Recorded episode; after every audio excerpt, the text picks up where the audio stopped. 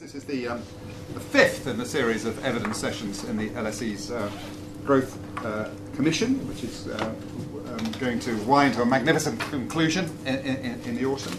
Um, I'm the chair today, Richard Lambert, uh, and it's my pleasant task to introduce the three speakers. And we'll go off first with um, Hal while we've got him. Uh, he's the chief economist at Google, and he's done all kinds of things at the company, including auction design, econometric analysis, finance, corporation policy and public policy, and he's also an emeritus professor at the University of California. Uh, next up will be uh, John Van Reenen, who was known pretty much to everybody here, I think, full time professor here. Um, famously enraged every member of the Confederation of British Industry by saying they were all completely hopeless at their jobs. um, one.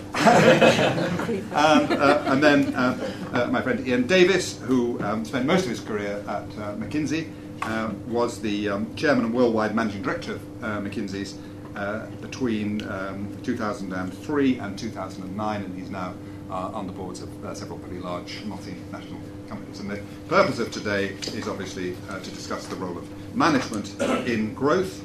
We're going to be covered on Twitter, audio, video record, everything. When people get a microphone, please speak into it clearly. Uh, well, there will be time at the end uh, for everybody to join the discussion. It is a discussion rather than else. Uh, we should acknowledge our sponsors, who are the ESRC and the Higher Education Innovation Fund. Um, and I think with that, uh, we ask you, Hal, to kick off, please. Okay, well, thank you very much for inviting me. I'm happy to be here. And uh, one of the reasons I'm happy to be here is I didn't have to fly for uh, 11 hours in a jet to come visit you there. Uh, I thought what I'd try to do is give you a little view from Silicon Valley. So I want to talk about uh, how uh, we're looking at the, these issues here. And I do want to emphasize that, of course, I'm looking at a specific industry and specific uh, environment, but I think some of the lessons can be uh, extended to uh, other other environments as well. But I, I leave that up to you. Um, I think that we live in a time of, of what I've called combinatorial innovation. And the idea is that every now and then you get a set of component parts that allow innovators to experiment with new ways of, uh, of doing things. So think of the steam engine, think of interchangeable parts, think of uh, electronics, integrated circuits. And now these component parts are basically software protocols computers and the internet, in the case that I'm most familiar with, but also you're seeing the same thing happening in biotech and robotics. Now, when you're in a period like that, I think it's very, very important to have a conducive uh, environment for experimentation because really nobody knows what works, and what we have to do uh, as a society is experiment with different ways that these technologies can improve uh, productivity. So the policy issue that's that's really at the top of the list, in my view, is how do you reduce the cost of experimentation, encourage people to try different uh, techniques to utilize these uh, component parts effectively, and then um, are able to uh, innovate. Now, this happens within organizations and across organizations. And I think within organizations, the most important and critical factor is that everyone should feel free to make suggestions for improvement and to try to incorporate these technologies into the production process. So Peter Drucker, who, who uh, really saw this coming uh, 30 years ago, has some wonderful quotes on this, but one of the most important ones, I think, is the following most discussions and decision making assume that only senior executives make decisions or that only senior executives' decisions matter. This is a dangerous mistake. So I think Drucker is absolutely right on this. In order to have an innovative organization, you have to have that uh, innovation running throughout the entire organization from top to bottom. Decisions are made at all levels of the organization. If you want in- in- innovation, you have to create a climate for it. So, examples uh, at Google, we have an ideas mailing list, which is basically an email suggestion box. And uh, ideas are submitted, uh, people rank them or vote on them or uh, add to them, critique them, and the suggestions that float to the top of this process uh, tend to be implemented. Uh, we have 20% time where engineers who've been around for a while are able to devote 20% of their time uh, to their own projects. Now, that's not completely uh, unlimited. Uh, you do need some managerial uh, approval. Your, your team lead has to approve that. But on the other hand, it, it sends a strong message that people uh, can feel free to experiment. Uh, we, we put people closely together. Basically, we follow the cubicle culture. Uh, there are tech talks, invited lectures, all sorts of things that try to encourage innovation throughout the organization. Now, one of the important features of information technology is that if you have very good infrastructure, you can do an incredible amount with just uh, very small teams.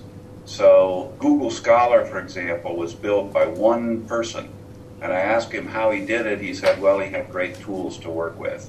So that's a absolutely critical factor. If you have small teams and great infrastructure, you can accomplish a lot. As economists would say, the capital labor ratio is a big deal in this uh, in this industry. But by capital, I don't just mean physical capital, of course. I mean the uh, intellectual capital, knowledge capital, and so on. And I think one of the questions within the organizations that managers should ask are what factors are impeding your employees from getting the job done. And Peter Drucker also had a wonderful comment on this. He said, organizations that strip away everything that gets in their knowledge workers' way will be able to attract, hold, and motivate the best performers. That will be the single biggest factor for competitive advantage in the next 25 years. So at Google, we have uh, free food, as everybody knows, bicycle repair, haircuts, laundromats, oil change, car wash, dry cleaning, uh, gyms. All of these facilities are right on campus, and that enables the employees to deal with all those mundane things like haircuts and washing your clothes while you're at work and makes you more effective uh, at getting, uh, getting your job done. So I think these are all important uh, features. Now, let me turn to across organizations. I was talking about just what management can do inside organizations, but across organizations is more of a, of a policy issue. Because of this requirement for experimentation, entry should be easy. So the costs of starting a business, we want those costs to be uh, as low as, uh, as possible. Uh, I don't know what the start cost is of starting a business in UK. Maybe uh, someone there does. How do those costs compare with what happens in uh, in continental Europe? My guess is they're they're better. You know, George Bush allegedly said that the French don't even have a word for entrepreneur. I, I, believe this is an apocryphal story, but you can never be uh, sure. Just this week, there was a nice article in Business Week about the 50 employee rule in France that uh, if you pass, 50, if you have 50 or more employees, then suddenly you're subject to a huge number of rules. Uh, apparently, in that case, the French are okay with starting companies, but growing a company is uh, is is costly. So, there, so you want to have ease of entry, ease of growing, and of course, exit should be easy because if you're living in a time when experimentation is critically important, then you want the cost of failure to be low. Now, that's a legal issue in terms of bankruptcy and uh, firm exit. It's a policy issue, and of course, it's a social and uh, cultural issue as well. But I think it's very important when you look at this process, the Schumpeterian creative destruction. You want it easy for new firms to enter, easy for those new firms to exit if they don't work out. And of course, you want it to be relatively easy for the incumbents to exit uh, if they're displaced by uh, somebody who's providing a much more productive uh, process. And finally, you want these successful experiments to spread because if you've got the innovation going within the firm, if you've got the uh, ease of entry and exit that I alluded to, then you also want to have mobility uh, across jobs in the industry to be encouraged. That's also a cultural and legal issue you know, it's said that in Silicon Valley you can change jobs without changing your carpool, and that's attributable in part to the uh, relatively mild anti-compete clauses in uh, contracts. So So it means that ideas can move pretty rapidly uh, among different uh, different entities. Okay, so let me uh, say a few words about uh, process innovation. So not all innovation is about big ideas and new products. There's also a very important role for process innovation using new technology to improve production and business processes. So the Japanese have this nice uh, word, kaizen, uh, continual improvement.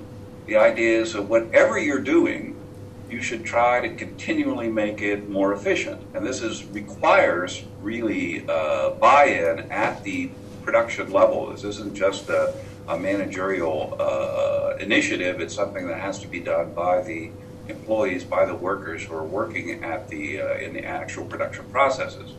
Now, again, we're we're blessed in my industry with this uh, innovation of uh, software as a service or cloud computing it makes it very easy to shift everybody at once to an improved uh, production technology. So as you add innovations, as you add new features to your software, you uh, can do it simultaneously across all of your users. And furthermore, it makes it relatively easy to experiment, that is, to try variations on the particular process that you're using. So last year, Google ran 10,000 experiments 5,000 experiments in the search algorithm, 5,000 experiments in the ads algorithm. On the search side, they implemented 400 changes in the search design based on the outcome of those experiments. I don't have the exact numbers on the ad side, but it's a, it's a similar number. So the critical idea here is to design your systems for experimentation from the beginning. Uh, this is a very difficult thing to do. It requires a lot of uh, discipline, but if you can build a system, uh, it's so much easier if you can build in the capability for experimentation and uh, changing features, tracking features, doing A B tests uh, from the beginning rather than having to retrofit and add this on uh, secondarily. So, this I think emphasizes a point I made earlier about the importance of experimentation. I'm going to just say two more uh, two more uh, paragraphs here, and then uh, then stop. I wanted to say one word about uh, Silicon Valley. Uh, we hear a lot of questions come to us. Why is Silicon Valley so successful with startups? Why is it so hard to replicate elsewhere in the world? And one of the reasons is you've got this fantastic one-stop shopping. I mean, everybody knows you can get engineers, you can get managers it's not so obvious. You can get lawyers, you can get accountants, you can get caterers, logo designers, T-shirt makers. Everything you need to uh, to start your business is available in this one location. And of course, it's very very hard to assemble all those different capabilities at, at one place. Uh, at Wilson Sonsini, one of the big law firms here, they specifically say to startups, your first visit is free. Come in, we'll talk to you, no billing will give you an idea of what it takes from a legal point of view to start a business. And lots of other organizations have the same model because they've seen uh, success in the past. And I think one of the most important things, the critical things, is you need to have role models. That is, people have to say, well, I could be an entrepreneur. I could have a startup. And many, many of the people who left Google have joined startups because they've seen it happen at Google and they uh, said, well, I saw what happened. Maybe I can replicate it in my business. And in some sense, they're not doing it for the money in the narrow sense of the term. It's not purely a financial motivation. But they're doing it because they want to build, uh, they want to build products, they want to change the world, they want to, to, to uh, be part of this uh, uh, creative process. And I think from what I've read, uh, again, this is something that I'm not uh, directly familiar with, but I think you've got the same uh, thing going on in the UK in some places. I think those role models are very, very important in terms of encouraging people to do this experimentation. So I think it's important to try to use them uh, effectively in building up that entrepreneurial culture. Uh, two other points. One is about the role of immigration. There's a wonderful book by uh, AnnaLee Saxenian called The New Argonauts, which is all about the role of immigration in Silicon Valley And she makes a very good case that Silicon Valley could not exist without immigration. You had a critically important role played by Indian immigrants, uh, Taiwanese immigrants, now Chinese, and of course, uh, Europeans uh, have been very, very important in making Silicon Valley what it is, and I think that's important when we think about the, uh, the in the UK context as well. Uh, obviously, attracting talent is uh, critical. The more talent you can attract, the better off you're going to uh, be. And finally, I want to leave you with one last uh, concept. Maybe it's a, a, buzzword, if you will. Uh, that's an idea uh, I coined a few years ago called micro multinationals. And the idea with micro multinationals is that even the smallest company today now has access to a computing and communications infrastructure that the largest multinationals couldn't afford uh, 15 years ago. And most of it is free. So there are these micro multinationals all over the Bay Area. If you go to Soma, south of Market Street, which is a boom uh, area these days, you'll find many companies with a dozen employees, and maybe eight of them or ten of them are here in San Francisco, and there'll be three or four in Europe or in Asia. And these uh, groups can communicate using email, using video conferencing, using Skype, using Google Docs, using all of this communications infrastructure that just simply wasn't affordable by anyone uh, 15 years ago. So nowadays, if you're starting a company and you know the perfect person for a role, but they live 9,000 miles away, well, that's not a problem anymore. And in many cases, these connections were formed in schools. You went to school with someone, you trust them, you have an ongoing uh, relationship, you have an understanding, you're friends, and, uh, and that trust is uh, very important in how things are, uh, you know, how you work with these people.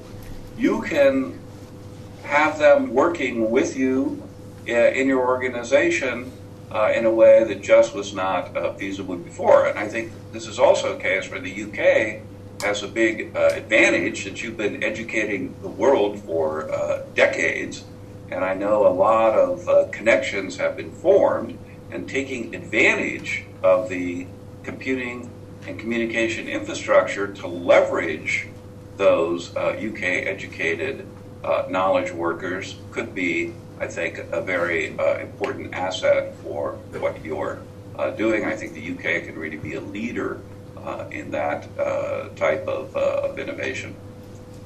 So that's my talk. I hope I haven't gone too much over. No, it's spot on. Thank, thank you for your attention. Thank you very much indeed. We'll go straight on. We'll do back to back, and then uh, the panel will uh, throw questions, starting off with Tim and moving down, uh, and then we'll have a general discussion. So it's now John. Okay, well, thanks very much, Hal. And I think what I'm going to say is congruent with all the things that you were saying.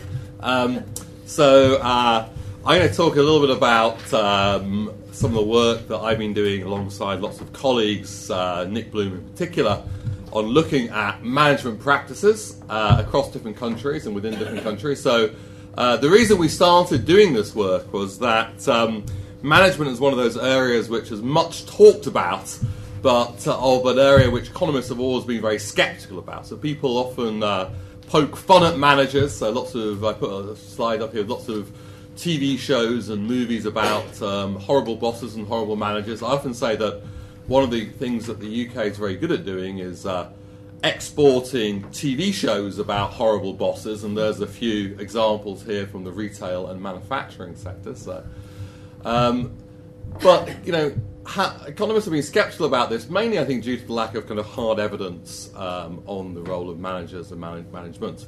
Now, I'm going to argue in the next 15 minutes that um, we made some progress on thinking about this over the last uh, 10 years or so. In particular, some of our work has been joint with uh, McKinsey uh, in trying to think about this. And I'm going to draw on that work and also the information we've got from the uh, huge explosion of empirical work on firms and plants, demonstrating very large differences in productivity across firms, and, and argue that a lot of this is related to, to management practice. Tim Besley was pressing me uh, on how much management could account for in terms of uh, well-being, uh, material well-being across countries, and I was very resistant to say this. So, nevertheless, if you if you run a, a kind of uh, regression uh, of uh, GDP per capita against our measure of management practice, you can you can account for something like 70 uh, or 80 percent of the variance if you correct the measurement error. So, I don't know, take that as you will, but uh, I guess the uh, potentially a large amount of the differences of the wealth of nations could be uh, due to management. What drives management practices? Uh, Ian's going to talk a lot about these. I'm going to show you there's some systematic factors which uh, do seem to be important in explaining management, in particular competition, the role of uh, family firms, and uh, how you appoint CEOs, skills, foreign investment, and so on. And finally, I want to talk a little bit about uh, some of the policy implications, which I think come in two forms. One is you could think of this as structural changes. So the things that I think that we focused on, or I focused on in my work, to look to look at uh, things about, the, say, the system of competition, the system of tax, the system of regulations, and so on, but also speculate a bit on more sort of management-specific interventions around the role of information in particular. So that's uh, this is the kind of outline of the talk. Uh, so let me just get straight into it. Um, I think the one of one of the things that we found um, in economics over the last decade or so from the opening up of national statistical offices and also from the kind of innovations in IT that Hal talked about is that there is an enormous amount of productivity and performance differences between firms and plants uh, within countries, even in re- relatively narrowly defined industries. So in the US, for example, which you might think is one of the more uh, you know, flexible uh, and competitive markets in the world, the typical four-digit industries. This is a kind of narrowly defined industry like clothing for men and boys. That would be a four-digit industry. The difference between plants at the 90th and 10th percentiles of the productivity distribution is a factor of four. And if you strip out things like capital, other kinds of things which you can observe to account for that, the residual productivity, so called total factor productivity, is about uh, a factor of two between the 90th and the 10th percentile of the productivity distribution. So that's a very big difference. And if you look at other countries like the UK or even in more you know, extreme cases like India, that difference is far wider. So very big differences across uh, firms and plants in terms of the productivity. These are not kind of transitory one-off shocks; they're persistent over time. You can see that if you look at panel data. Um, it's not simply measurement error. So one of the things, of course, we worry about is that these differences might just be to do with different prices. Uh, John Haltiwanger has a series of papers where he has access to plant-specific prices in a number of industries. In fact, the differences look even bigger when you when you take into account prices and other kinds of measurement problems. Um, we maybe shouldn't be surprised to see this. We see these huge differences of firm performance, not just in terms of productivity, but also in terms of profit, size, and management quality, and so on. Um, I often give this to my grad students here at LSE, which is from uh, a paper in the QJE in, in 87 which you know basically states there's big you know profit differences across firms. And of course, no grad student at LSE unfortunately reads the Quarterly Journal of Economics in '87. That's the time that the dinosaurs wandered the earth, according to graduates. And I mentioned this was actually Francis Walker from 1887, the first edition of the QJ, in fact, uh, Francis Walker being the first president of the American Economic Association. So this heterogeneity of firm performance is long recognised but hasn't really been able to be um, properly demonstrated until the last, the last decade or so. Looking across countries now, sort of within countries, we see a mirror image of this in some sense. So if you look across countries, there's this huge variation of both per capita GDP, that's on the horizontal axis, and also in terms of total factor productivity, that's on the vertical axis. And there's you know, obviously a tight correlation between the two of those with you know, stunning differences. You know, Tanzania, Zambia having like a 32nd of the productivity of, of the United States, for example. Now, when you try and look at some of the reasons for this, a good fraction actually is related to firm dispersion. So there's, a, there's an interesting recent paper by uh, Pete Klenow and Chang Cao, which have shown that if you look at one of the reasons for the differences of um, productivity between, say, the United States and India, it's not simply that every American firm is much more productive than every Indian firm one of the big differences is that um, uh, the American economy is, is much more ruthless, if you like, at weeding out the less productive, less efficient firms. So in their work, something like if you can make the Indian economy in this kind of hypothetical world root out the less productive firms, allocate more more output to the more productive firms, this could raise Indian productivity by something like 40 or 50 percent. And so that that reallocation, if you like, that force of creative destruction, which Hal was talking about, appears to be much weaker in some countries than other countries, and this could be a way in which the wealth of nations could be improved. And it, you know, it's fundamentally related to the firm dispersion that I've, I've talked about. So why do we see this huge firm dispersion, the productivity dispersion? Well, the traditional view is it's to do with what you might call hard technologies, research and development, ICT, patents. These are very important in understanding the differences of productivity across firms and countries. But in my view, that these have been somewhat overstated uh, for two reasons. One, if you control for many of the observable measures of technology, there still remains a very big TFP residual. And secondly, if you look at the effects of the adoption of new technologies. The impact of these technologies themselves on performance is very heterogeneous and seems to depend a lot on the introduction of other complementary practices, such as management practices and changes of organisation. So there's a substantial body of work being built up about the fact that just giving a firm more technology isn't the thing which is going to raise its productivity. You have to also change the way that the firm is organised. Um, and that's you know, very resonant with what Hal was saying, saying at Google. It's a combination of the management and organisational techniques with the opportunity that new hard technologies give. So, um, how do we know that management is important? Well, we have lots of case studies, but we also have some, some better data now. So let me talk about that data. Um, let me just mention what, you know, people often get very annoyed about talking about managerial best practices. There's kind of three ways to think about this. One is that the styles of management have always been better. So, in terms of thinking about promotion, you might think that it's, uh, on average, always going to be better to take into account ability or effort rather than just ignore that when you're promoting people or you know, promote based on connections.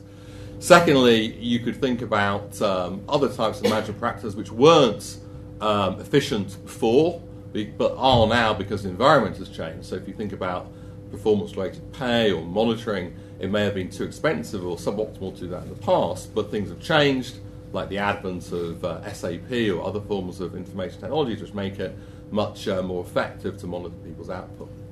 Thirdly, there's a type you might think of best practices in the sense of innovation. So uh, Hal talked about Kaizen, which uh, this idea of continuous improvement, this, this, you know, this idea which came from the Toyota system of lean manufacturing, I think really was a kind of innovation in, uh, in organization or, or, management. And we saw that just like any other technology, this took a long time to be diffused. It took uh, Britain and Detroit, you know, decades before some of these practices diffused around. But very much like te- another te- any kind of hard technology like robotics or ICT, gradually it diffused around the world economy. So I think that's, uh, you know, all these three things are important when we think about what, best practice is. How we ma- measured it? Well, um, there's three steps to try and get a handle on this. First of all, uh, we tried to develop a scorecard for trying to measure different aspects of management which we think are related to productivity. And these are 18 practices uh, around uh, three broad areas one around kind of monitoring what goes on on the uh, on the on the shop floor or the, or the, the processes which are going on within firms, kind of use of data, how you build up systems to uh, encourage continuous improvements and the use of, of uh, better better monitoring. Secondly, on targeting, how you set your targets. They should be stretching but not impossible to meet. They should be joined up with financial and non-financial targets. And thirdly, and perhaps most importantly, around people, around talent management and this is around how you promote people, how you pay people, the uh, effort you put into hiring them, how you deal with underperformers, and so on. So um, all these all these different. Um, I'm going to show you a couple of examples, but if you're interested, you can see this all up on the website our various papers and lots of examples. And we implement this in various ways, but you know, uh, one way is through a kind of a telephone interview with a kind of plant manager. So in the manufacturing sector, this will be in the kind of middle, something in the middle of the organisation, not necessarily the CEO who may be too removed from the shop floor, and not the kind of you know production line worker who has a you know, difficulty seeing the whole picture, but someone who's in the middle of the organisation. Now, even with the best possible uh, set of questions, how on earth can we get people to tell the truth? Well, we have two few tricks here. One is that the interviewers who are doing the interviews don't know about the company's performance, so that uh, reduces some of the bias. And secondly, the managers who respond are not informed that they're actually being scored. So uh, this um, passed the ethics committee uh, with a little bit of difficulty, but it comes under the category of necessary deception because, uh, as you well know, there is a strong psychological bias when somebody asks you a question to give the answer that you think they want to hear. And in order to mitigate that, we, uh, you know, we ran this as a kind of double-blind survey. A lot of this was actually, uh, in the, the, early years, run from this room we're sitting in, in fact, the uh, single site at the LSE, so we could give consistent training. Finally, how do people participate in the interview? Um, we get all our kind of performance data from other data sources. We get official endorsement from uh, reputable institutions like the Bank of England and the Bundesbank. We found that uh, different things work in different countries. In Germany, when they get the letter from the Bundesbank with the eagle crest of the Bundesbank, the Germans tend to respond very well. In the United States, any mention of uh, the government gets greeted by calls of you know, communist and socialist, and the phone gets slammed down. So we found that the Americans responded much better to the idea that this was run by MBA students. We've employed over 100 MBA students on this, uh, who uh, who are actually have characteristics like being loud, assertive, uh, have all have business experience, which helps us get a good response. So we end up with you know something like a 45, 50% response rate. Uh, this is uncorrelated with the observable characteristics, so it appears to be quite a, quite a good uh, a good survey. Okay, here's some of the questions. So one question, for example, is how is performance tracked? A bad score here, a low score one, would be if uh, the business objectives, uh, the information being tracked isn't related at all to business objectives. Some processes aren't tracked at all. A high score would be where performance is tracked very frequently and communicated. So, uh, you know, as Hal was saying, this is not just about the CEOs this is about actually having information which is collected and communicated and used by people lower down in the organization in a way which is easy to understand and, and use as kind of visual management tools. So you know, we'd, we'd ask open questions, and from those questions, we score those firms across these different dimensions. And if uh, yeah, those of you are interested in the methodology, we can certainly get into that in more detail later on. Okay, bottom line is we end up with about 8,000 firms in 21 countries across the world. Uh, we've run three major waves. We focused initially on manufacturing firms, so medium sized manufacturing firms. Typical firm will have about 250 employees. Um, but we've actually now extended this across a range of sectors in hospitals, in the retail sector, schools, charities, other people extended it to nursing homes, law firms. So it actually, the core of this is, is pretty transportable across sectors. And we have a, a wide range of ways of dealing with measurement error, like having multiple interviews in the same firm, controlling for interview fixed effects, and so on. We're also running surveys um, across the whole size distribution in the US with questions attached to the US Census. Uh, so we have, in some countries, 60 or 70,000 firms and plants we've looked at. Okay, so what does the data look like? Well, here's the cross country distribution across our 21 uh, countries.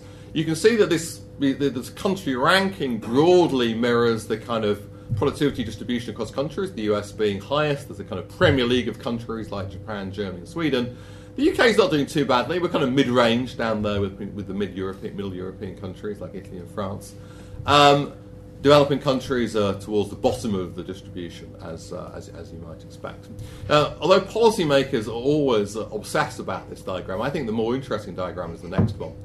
So this looks at the distribution within every country of the management practice scores. And what you can see from here is just this incredible variation of management practices. So, you know, a one, you know, firms are scoring between one and two are absolutely awful firms. I mean, they're not, you know, they're promoting people irrespective of their effort or ability, not trying to find out under, underperformers, not monitoring what goes on with the firm, set, not setting any sensible targets. It's a wonder how these firms can even exist, but exist they actually do. And one clue as to why they exist, let me just focus on the UK and the US, for example. Uh, if you look at the US, you actually see very, very few of these firms. The US is much more ruthless, as the, as the Klenow and, and uh, Chang work suggests, at rooting out the, the less productive firms, whereas the UK is, is not so good at that. We have a longer tail of relatively badly managed firms. Not as bad as, say, India, but certainly uh, much worse than the United States. This immediately suggests to you that you know, competition and creative destruction must be a key factor behind this. Okay, does any of this matter?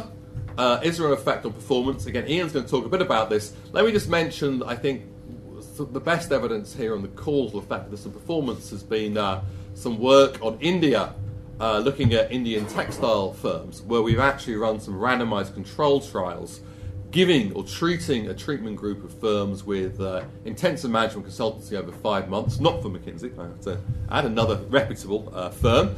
Uh, and uh, comparing this to a, a, randomized control group who got a very light consultancy, effectively just enough to get data off them. Uh, and then we collected weekly performance data on all these plants for the next two to three years. And what you saw was a dramatic improvements in the, in the management practices, but also in the productivity and profitability. So something on the order of $325,000 a year improvements uh, in profitability, uh, far in excess of the market rate of what this consultancy would have cost. So, you know, you know, just to give you some idea of this, these are what some of the factories looked like before the intervention uh, very badly organised, old machines lying around, uh, oil leaking, very very little control over the quality of production. To um, afterwards, you know, big improvements in snag tagging, systematic monitoring of data to try and improve the, the performance, a much more organised factory floor. Okay, so finally, let me end on some causes and policy. What are the causes of difference in management quality? There's deep causes. Um, I think it's to do with information. You might not know how bad you are. A lot of these Indian firms, for example, had no idea how badly managed they were. And even if you do know how bad you are, you may not know how to improve yourself. That is, in some sense, the role of, uh, of consultancy interventions, other kinds of interventions. Even if you did have that information, many, many firms that have the incentive to change themselves, that's where I, we focus most of our work. Maybe, um, obviously, things like competition are important here. And even if you have the incentives, collective action organisation is a non trivial task. So Ian's going to talk about something, but let me just mention something. Competition, I think, is absolutely critical here. So competition works both within firms by kind of giving them incentives to improve their management practices, but also between firms by this process of creative destruction, rooting out the underperforming firms and allowing the more productive firms to grow. And we have, I think, more causal evidence on this by looking at things like the um, the opening up of competition when China joined the World Trade Organization, and in the UK we have policy experiments in the public and private sectors to look at that. The second important thing is CEO selection, how you select your senior managers and your CEO. So, one of the f- strongest reasons why we have a tail of underperforming firms in many countries is that many of them are run by the second or third generation, typically the eldest son of the founder. And uh, you know, this t- is not, on average, a good way of selecting the most talented people to run firms. Uh, and there's a lot of evidence, not just Marlowe, but other firms, how you select senior managers, especially CEOs, matters a lot. And many other things we'll get into in, in discussion, I'm sure, over human capital, over ownership, and, and over regulation. So let me just end with some policy messages. And I, you know, I don't want to oversell this work. I think there is, you know, we have to. There's much less work on management, say, in economics, uh, on this quantitative dimension, and on human capital and other aspects. But I think we have learned some important lessons. I think there's structurally competition is very important. In the UK, I'd, I'd, really think about the planning system, which puts up barriers to entry. I think about ways of uh, we can strengthen the antitrust system. Trade is very important. We have strong incentives here for family firms, the inheritance tax system, which I, I see no reason for that distorting tax. And there are a lot of things we could think about fostering this reallocation that Hal talked about, uh, especially in terms of removing some barriers to exit that EU state aid has um, and how we think about SME policies. Directly in the public sector, this is one of the most badly managed areas that we, we, we see. I, there's lots of rooms for improvement um, through structural and also direct interventions. Um, I think if you thought more generally, issues around benchmarking, the manufacturing advisory service, other advisory services, training and education, things which can actually help spread managerial capacity. So I think in principle those things are very important. In practice, we have almost we have, such, we have absolutely lousy evidence from the evaluation of the effectiveness of these policies. So a very low cost thing would be to you know, evaluate them properly, and that would uh, give us a suggestion about whether to move money in. The way I would do this is to think about industrial policy, focus on areas or firms where we think we have comparative advantage and there is global growth, and put our effort energies into those, especially around management. Again, we can talk about that in questions. So finally. Um, huge heterogeneous productivity across firms and countries. I think this is linked to management quality. Uh, competition is one of the main factors. There's many other factors, um, especially selection of CEOs, which influence uh, influence management practices, and there's a wider range of potential interventions. Big prize on the table. Let me just, uh, as uh, for my more research-minded uh, brethren, let me just say that one of the great things about doing this research is you do the radical thing for economists, which is talk to people and uh, you learn interesting things about uh, people when you talk to them. One is, of course, the chat up lie. So Andrei Shleifer, whenever he hears this, always says, you know, I try to distract people by talking about sex. So here it comes. Here's the British chat-up line. This was a male manager speaking to Australian female interviewer. Your accent is really cute, and I love the way you talk. Do you fancy meeting up near the factory? Of course, what girl could resist? Our interviewer did resist. I'm washing my hair every night for the next month. I've heard that line many times myself. Things are different in India, of course. In India, um, so in India, as, as, you know, the Brahmins are the high, high, highest caste people, and this was an interview as a Brahmin. Um, production manager says, Are you a Brahmin? Yes. Why do you ask? Are you married? No. Excellent, excellent. My son is looking for a bride. I think he could be perfect. I must contact your parents to discuss this. So, culture matters. Thank you very much.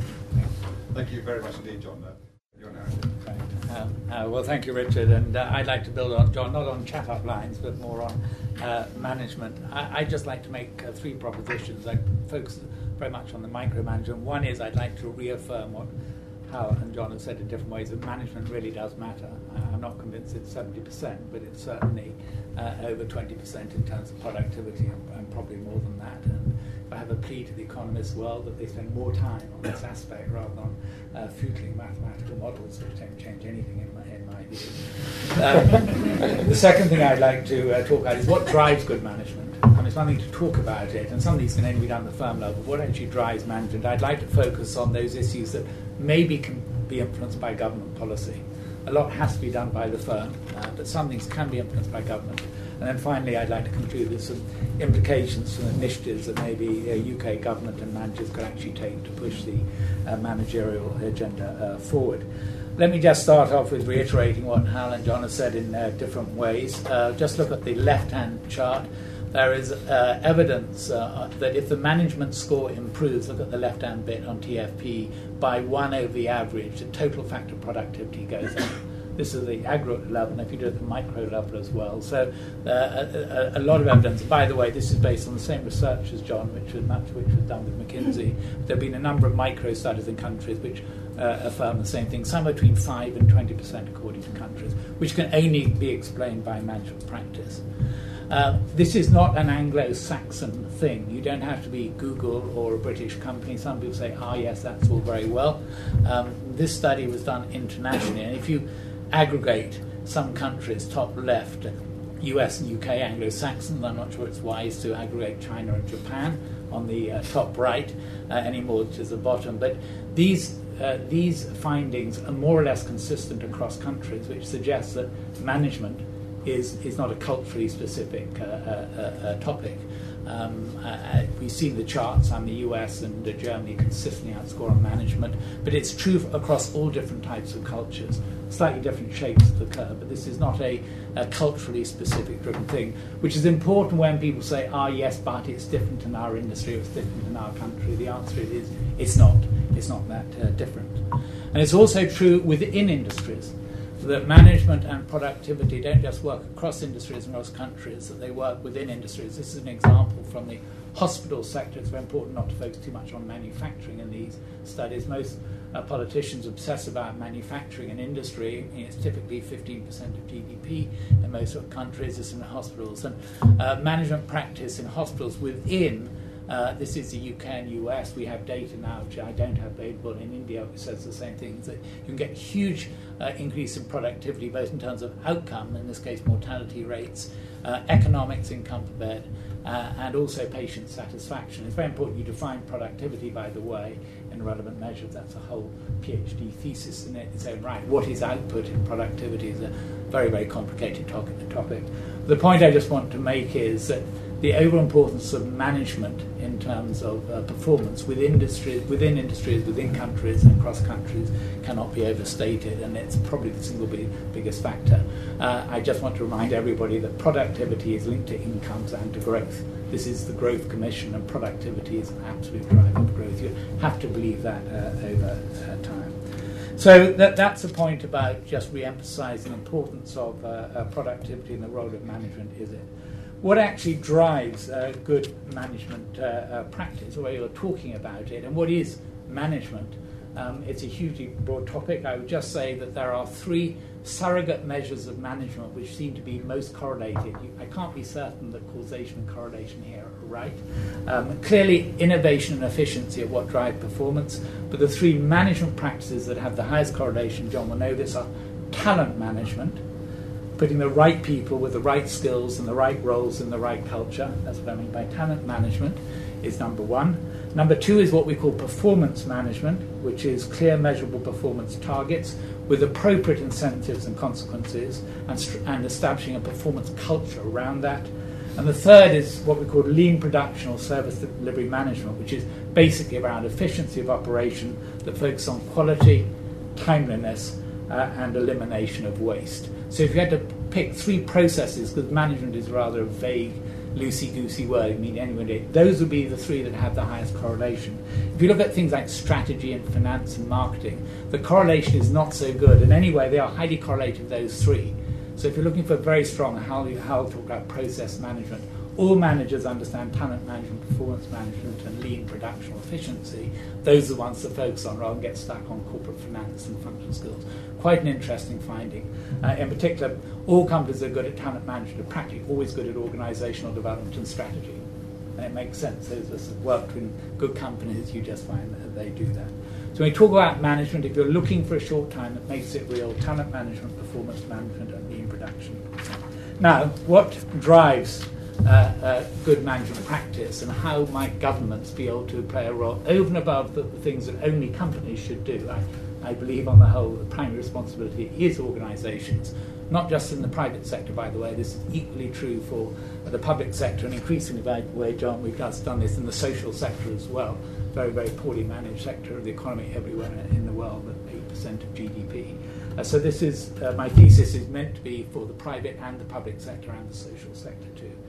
The first one is that having a very, very uh, the stronger concentration you have of demanding customers cannot be underestimated.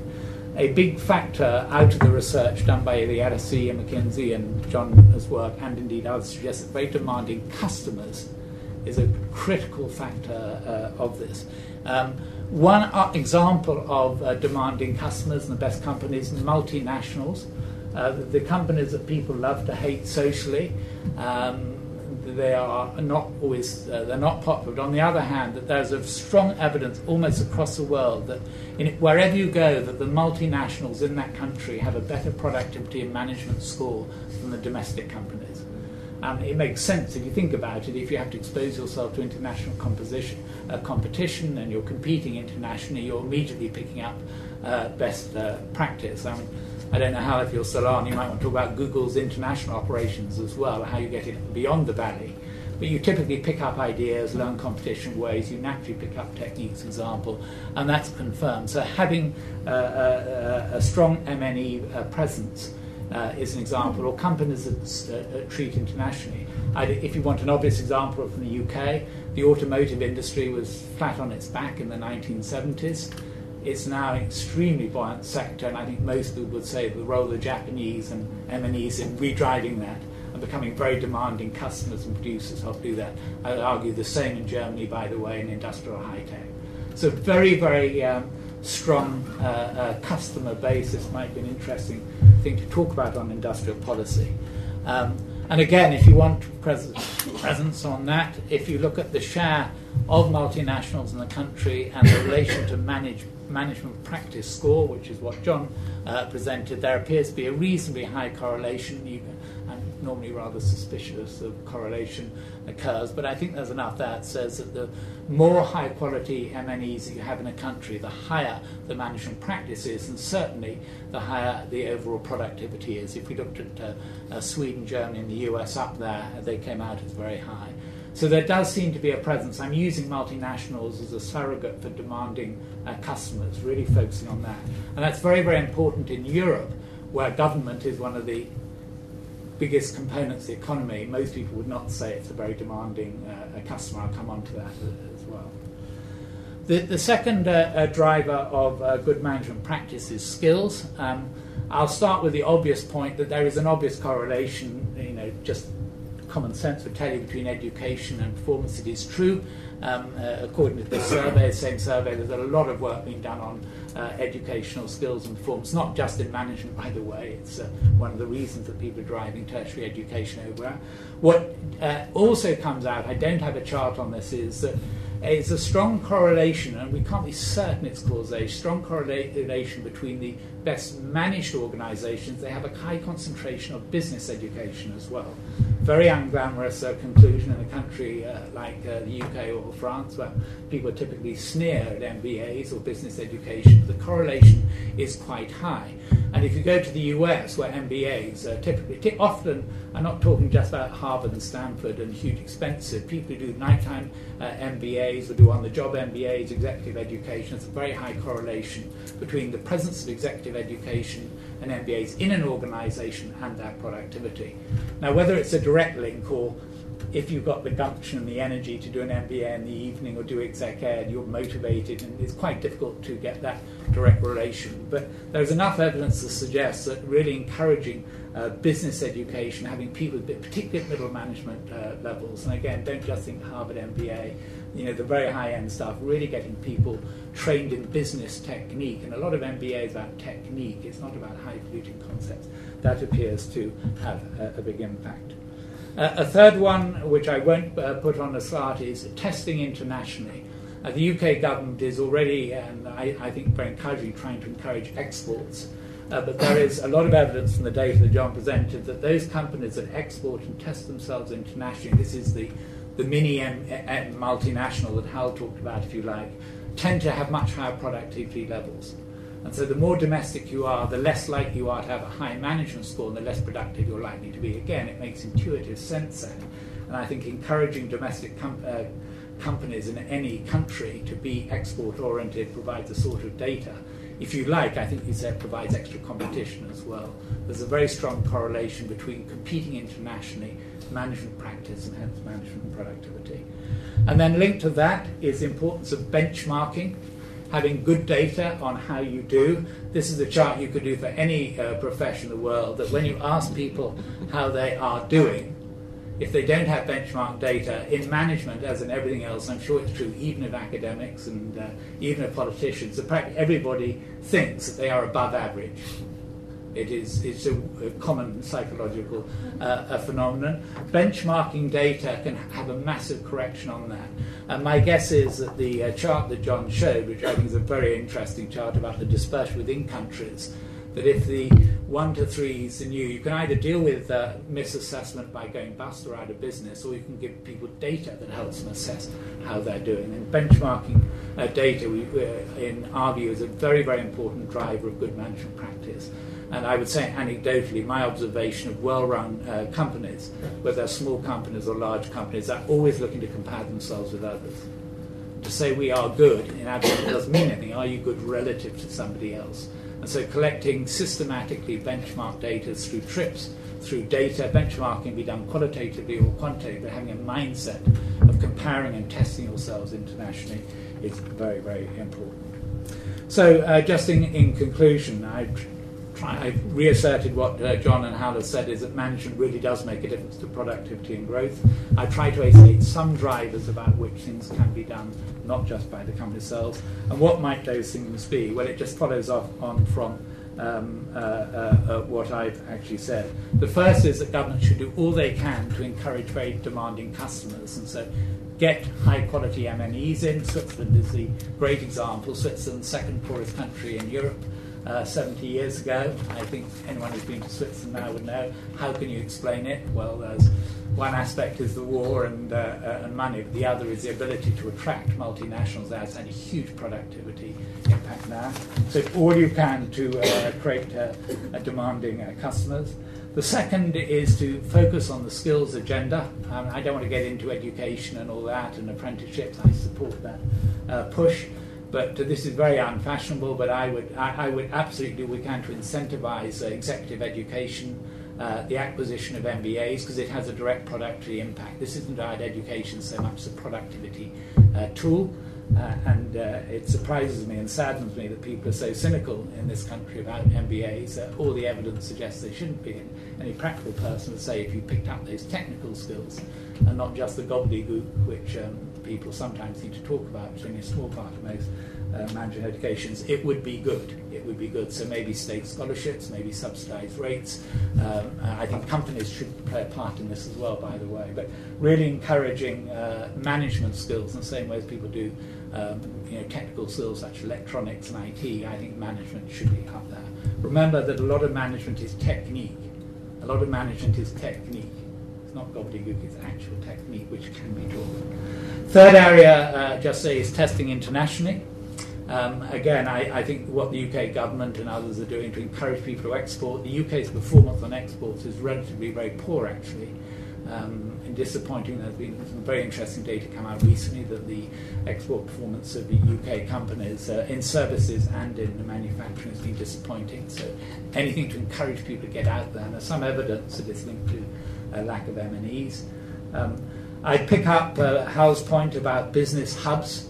Again, there is uh, quite a lot of evidence that com- uh, competition, international framework, benchmarking is made easier benchmarking is easy. I would imagine in Silicon Valley how benchmarking is quite easy, just walk down the road and talk to everyone.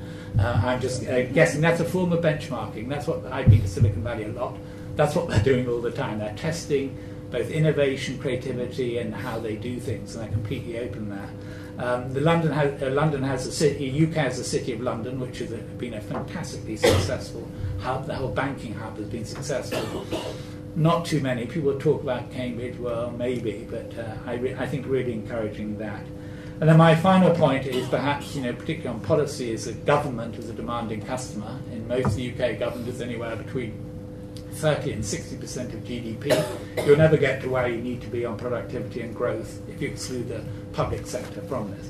Now, again, I think people are, are focusing on this, but if uh, government could think about itself as a demanding customer, which means it needs to have very, very high skills on purchasing and commissioning and how you attract them and pay people to do that is another saga.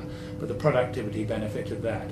And I think Singapore and Sweden have really, really shown the way on this, you know, about how they make themselves into a more demanding and yet reasonable customer, not just bullying for lower costs, which is not being a demanding customer, as being a bullying customer, really has a huge uh, productivity uh, impact.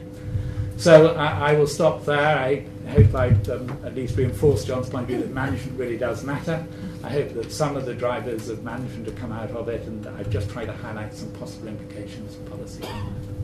Well, thank you very much indeed, uh, and thanks too to, to Hal and John. Um, I think three great presentations. Actually, they all fit really well together. And uh, what we've learned is that management matters, and we've begun to learn how corporates and governments uh, can start to make a difference here. What we'll do now is we'll just uh, we'll do a sweep of questions from the, from this side of the, the table. We'll just throw at whoever wants to pick them up. Um, those will respond then. We'll be able to um, everybody to join the discussion. So why don't you pick off? Okay, very, very good. Let me reiterate uh, Richard's comment that these are three great presentations covering a, a lot of ground. And the one thing I come away with no doubt is this is an important issue. I guess where I'm less clear and where I want to push you now is exactly what the concrete implications are for, uh, for policy. Because after all, there's a growth commission, I think, where we have to try and come down. And actually, I'd like to, if, if I may, begin with, with Hal, because I think the one thing that's clear, if you look at the US, I don't see any government interventions that are promoting quality management from this side of the Atlantic. If the US is at the top of the ladder, have they gotten there just through market forces, or is this something where you would say there are very clear-cut examples of government interventions that put the US at the highest point on the chart in everything that we saw it? Do you want to answer that uh, straight off, uh, Hal?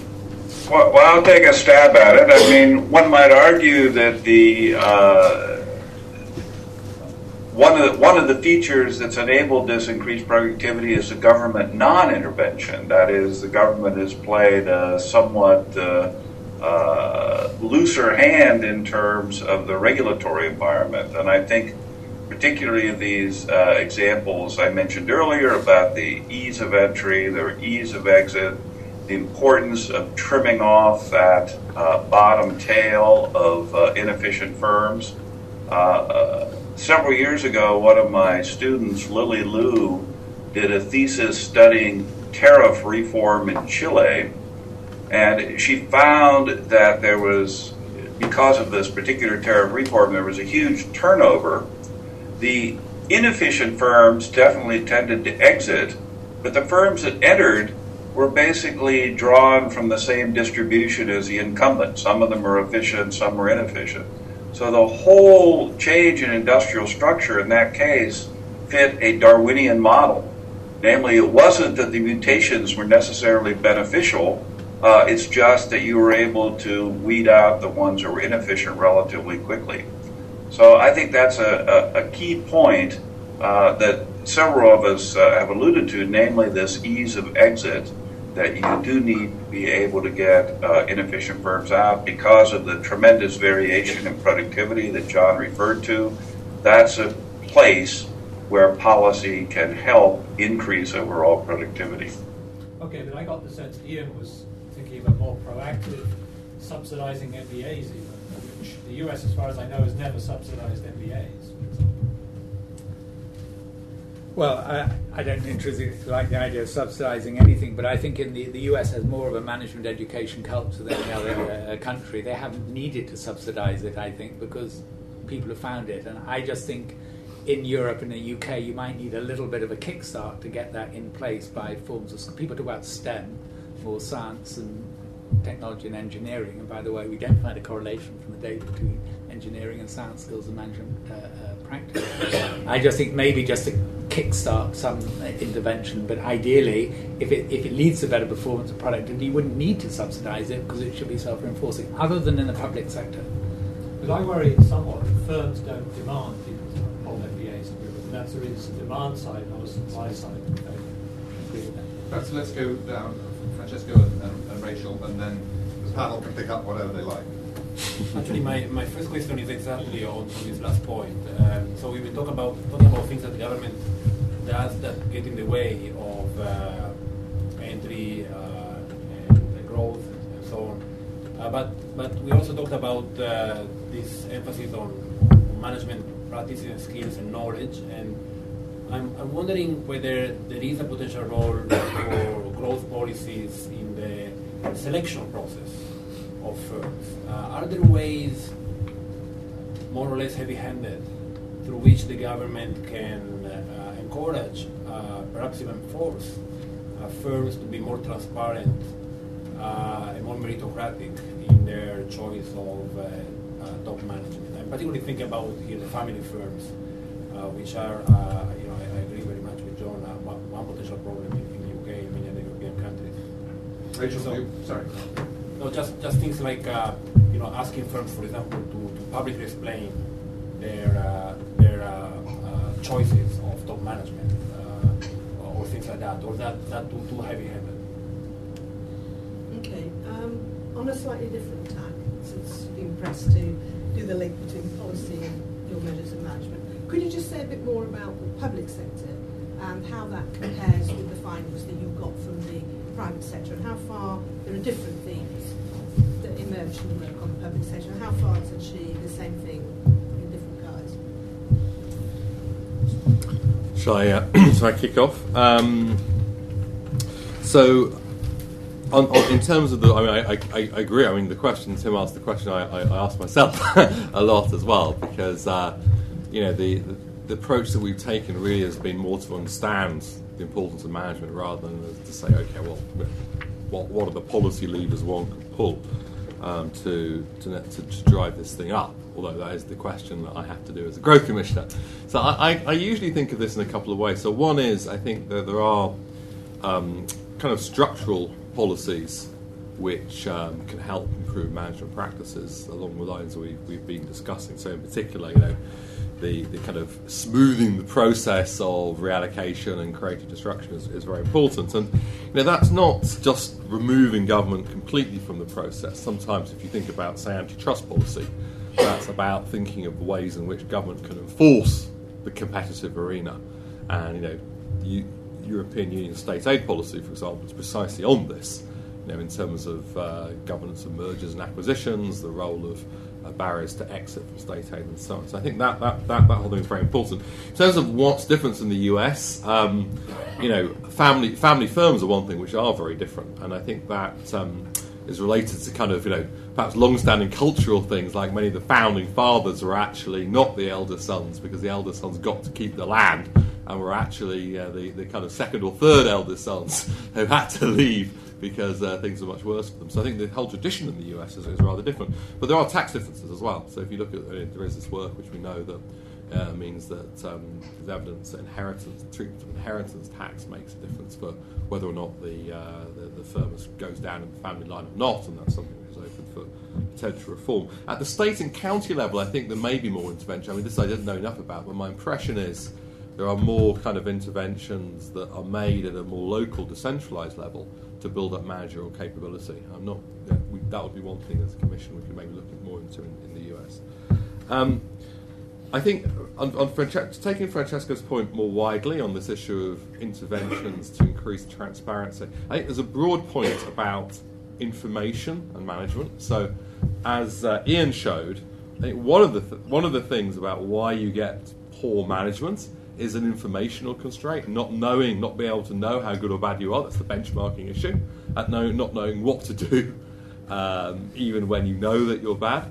So part of that is maybe improving transparency. There's always a role for government information provision, um, especially for small and medium-sized enterprises, especially in certain industries. There may be roles for some type of uh, subsidised information acquisition, maybe the training issue of special management capabilities. My view, in fact, is that we should set up loads of experiments on these nature and actually see which ones work and which ones don't. I think these are, you know, we could do lots of these type of things. We do them actually a lot, like the manufacturing advisory service, but we don't actually evaluate them properly, in my view, to figure out whether or not they work. So I think there's a huge role for that. And on Rachel's question on the public sector, um, you know, here's the findings as, as, far as I read them. If you look um, across privately owned versus publicly owned firms in manufacturing, you know, publicly owned firms on surprisingly perform a lot worse. And if you that broad, the management quality is broadly true within the hospital sector and also within the school sector, and of course, huge differences between those type of hospitals and so on. So we, it's hard to push that very far. Um, my from, from the analysis that we've done, say in hospitals, one of the things which has improved the functioning of public hospitals within the public sector is uh, allowing some degree of competition, so the patient choice reforms. Um, we have some other evidence by looking what happens when you quasi exogenously add hospitals using kind of political changes. And there you see amongst the public hospital sector big improvements in management quality, big improvements in survival rates in hospital when you improve competition. So I would say that there is an important role still in the public sector for intelligently designed competitive reforms to improve reallocation, to improve incentives and management in, in, the public sector in the UK. Uh, just a quick question for me, if I may, to Hal. Should we be discussing access to finance at all? Um, one of the perhaps big differences between uh, California and the United Kingdom is that here there's a much narrower range of choices um, for finance. It's two or three very large banks. There's not much competition, and there's not anything like the VC, um, the VC uh, uh, firepower here? I mean, how important is that in your judgment? Well, I think it is important. Unfortunately, I don't really have good ideas about how it can be replicated. If you look at the venture capital uh, system in California, it's really a self sustaining uh, feedback mechanism. You have the successful entrepreneurs and what do they want to do? They want to go out and prove that they can do it again. And so they become angel investors and venture capitalists and all of these uh, uh, roles to develop the next generation. Now, it's great when you've got that cycle going, but uh, it, obviously it takes decades to create such a cycle. So um, uh, I see it in action. I'm not sure how to replicate it elsewhere. Shall we um, throw it open now to colleagues? Um, Thanks very much, first of all, for a great presentations. I had sort of one comment or a plea and then two questions relating to sectors. The, the plea is that if more work could be done around causality, I think that would be enormously important for actually what you do about it. The policy implications depend critically on whether or not there is causality um, or the kind of scale of policy intervention you might want to go for, in particular in the kind of case of multinationals or exports or whatever.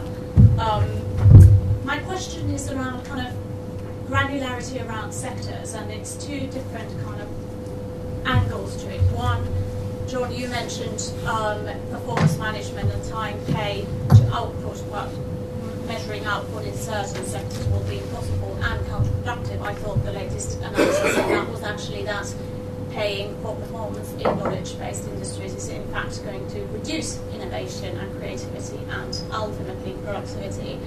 And then on the antitrust side, yes, great, sounds brilliant that we try and get systems going to weed out these sort of a poor performers, but do we know anything about the sectors in which they exist? That kind of tail of poor management practice. And is it really antitrust policy or something more targeted and focused that's going to get that dynamic in the market going? Who would like to take those uh, points up? I mean, I, very, very quickly, I can, I can respond. I'm Ian will have views as well. Um, I, I, you know, causality, I, I completely agree. I mean, again, I'd reiterate my offset view, offset view, offset, offset view.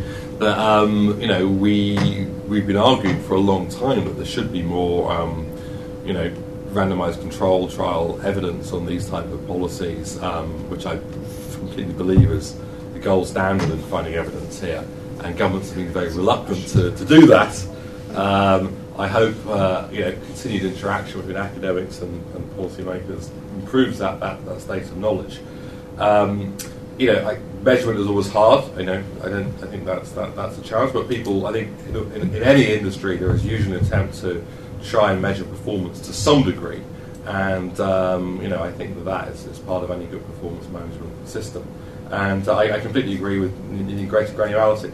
I mean, one example would be um, thinking about um, planning in the retail sector, for example. So I, you know, I think there's evidence that uh, the planning system we had this in the previous session has led to uh, protection of many uh, inefficient incumbents in, in, parts of the retail sector, and uh, rad- more radical reform of the planning system could actually help improvement of productivity in that sector.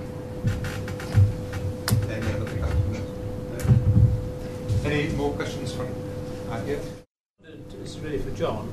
Uh, when you looked at the varieties of capitalism idea, when you were looking at comparisons between the different countries, it seems to me that if you take the fact that Germany and USA are always very high on the list of very productive uh, organizations, this may be because each is a, an arch exponent of a particular variety of capitalism. They're either very, very good at uh, liberal market or very, very good at coordinated market economies. Whereas in the UK, we're kind of a little bit of each. We don't really know where we stand. We kind of move between them according to the political situation we find ourselves in. So that may, in my way of thinking anyway, be one reason for that. The, the second good reason, I think, for looking at some of those theories is they each have uh, a number of interesting things to say about about the, the, management processes which take place if you look at those theories. And that includes, thank you, that includes uh, the, uh, varieties of capitalism, and indeed it also includes uh, resource-based view or uh, institutional theory and so on, all of which look at the processes that go on inside organisations to relate that back into the, uh, the broader societal generalisation. And the final point really was uh, looking at um, continuing this theme about really knowing what you're doing, one of the differences I've always found in looking at Japanese management, which I did about uh, 15 years ago in the UK, was that the Japanese firms never had anything very special, very different in their management practices. Their main difference was that they were absolutely disciplined about what they did. So timekeeping was 100%. Nobody, there was no absenteeism. Absenteeism did not exist. It wasn't allowed. But that didn't mean to say there was anything you know very sophisticated about it. Just that everybody believed in the system, everybody subscribed to it, and everybody made it work. And that seems to me one of the big problems we've also got in other parts of our our industries uh, is that we don't always do what we're supposed to do in the way of management practices. Thank you. Thank you.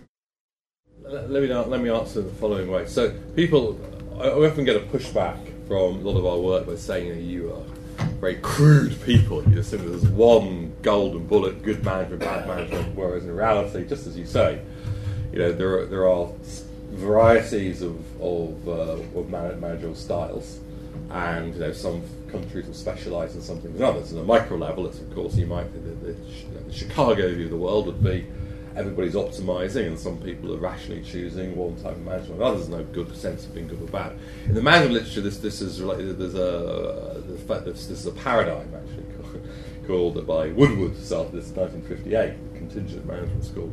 So our view, and colleague, you know, people can take different different perspectives on this, is that um, there is definitely a variety of capitalism flavors. So, if, for example, if you look at um, people, this people talent management, the kind of emphasis on you know how you reward people, dealing with underperformers, and so on, um, relative to the more monitoring side of things, how you uh, use data, monitor the production line, deal with systems and structures. That, for example, you know, Japan is worse in some sense on the people management and much stronger on the kind of monitoring and performance management side of things. And the UK and the US are more strong on the people management side and weaker on those type of things. And Germany, in particular, is very good at you know incremental changes and you know, manufacturing and so on. So there is that specialisation which, which definitely takes place, and you know there should be more work understanding the pros and cons of that. But what I've always been struck, and I wasn't expecting this when I went into this work. You look across all, say, our 18 measures, that there's a within firms there's a very strong correlation. Those which are good at one tend to be good, as, as Ian was saying, across the board. And you know, although there is some specialisation, you know, the, the people, the, the, the high human capital industry specialise more in people management, for example. That definitely exists. The first order thing is just this. I guess you could call it the kind of TFP difference or the efficiency differences. That there are some firms that seem to be good across a whole range of things. So, I mean, I think both things are happening. On the one level, there really are these, well, I would think, genuine differences in performance levels, TFP levels across firms, across countries, and that's what I've kind of focused on.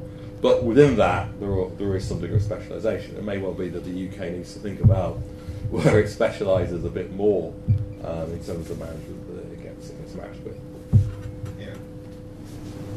By the way, I had a thought about your earlier question. Uh, your earlier question is what should the policy response be? And I suggested, well, maybe it should be relaxing some existing policies. Uh, so, so which policies are those? Well, I don't know the answer, but we could take a, a page from John Van Reenen's book and say, well, let's ask them. Uh, maybe you could run a survey of a small, medium-sized enterprise. Say, what are the uh, regulatory problems that you think are the most significant? Is it work rules? Is it accounting? Is it finance? Is it taxes?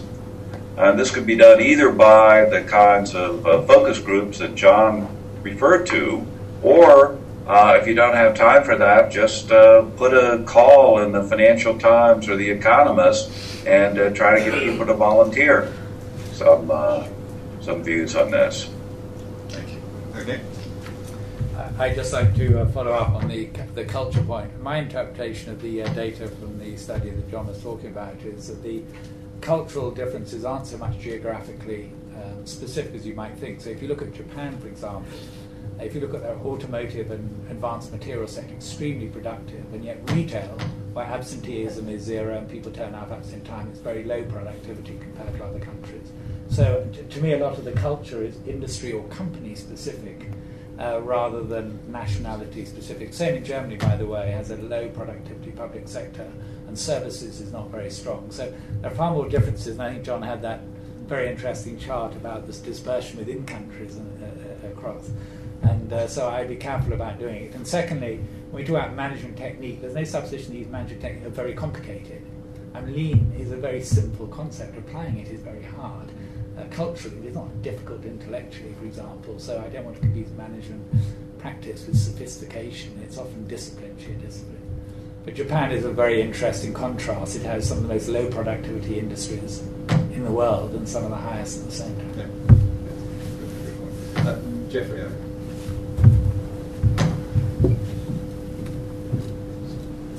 Um, I just have two, had two thoughts. Um, one, I don't know whether this is interesting or not, but I, I, I'm interested in the process by which well-managed firms become badly managed firms. Hmm. And is there any is there any thing to be looked at there? Why did General Mo- why was General Motors, who in the Peter when Peter Drucker wrote about them was the uh, best managed big company in the world, was became one of the worst com- managed companies in the um, I don't know 70s, 80s, and 90s. Why has Sony, uh, which was admired so heavily, become so? Now, okay, these are just anecdotes, and therefore perhaps not um, not uh, acceptable. But I think I think it's an interesting an interesting phenomenon. The second thing, and perhaps more to reinforce what's been said, I wonder whether sometimes too much emphasis is placed on management and not enough on institutions and policies. Why is it that the British have been, until recently at any rate, um, maybe still, uh, quite good at pharmaceuticals, but no good at machine tools? Um, that has to do, I think, with institutions and policies which prevail in particular countries. And I think these inter industry differences why are the Germans good at making cars but not at biotechnology? It has a bearing on what you were saying earlier about varieties of capitalism. I think those institutional differences, institutional and policy differences between countries, need need um, a lot of attention. Strong point. Who would like to um, respond to those two points? Um, what makes good companies bad, and institutional uh, structures that make for success or failure? Yeah. I mean, it's a very interesting question about you know, why uh, uh, why um, some industries, like, like in the UK, biotech, but not not, uh, not others. This is a speculation. I, I, I don't know. I suspect if you follow the talent, you get the answer. And the UK has a very strong position in professional services, for example. Um, if you look at sub-sector in law, accountancy, uh, consultancy, very very strong and I don't know which is chicken and egg, but I would say, and, and, and it has a, weak record in engineering and manufacturing. If you look at the number of graduate engineers and what they go and do, most physicists in the UK have gone into banking, not into um, that. So I think if you follow the talent over 30 or 40 years, in Germany the best thing you can do is go into high-tech manufacturing and in Japan. Now it may be chicken and egg, but I'm not sure it's institutions and policies as more the talent uh, flow and whether that's a source of intervention or not, and dangerous stuff, yeah, that would be uh, my point.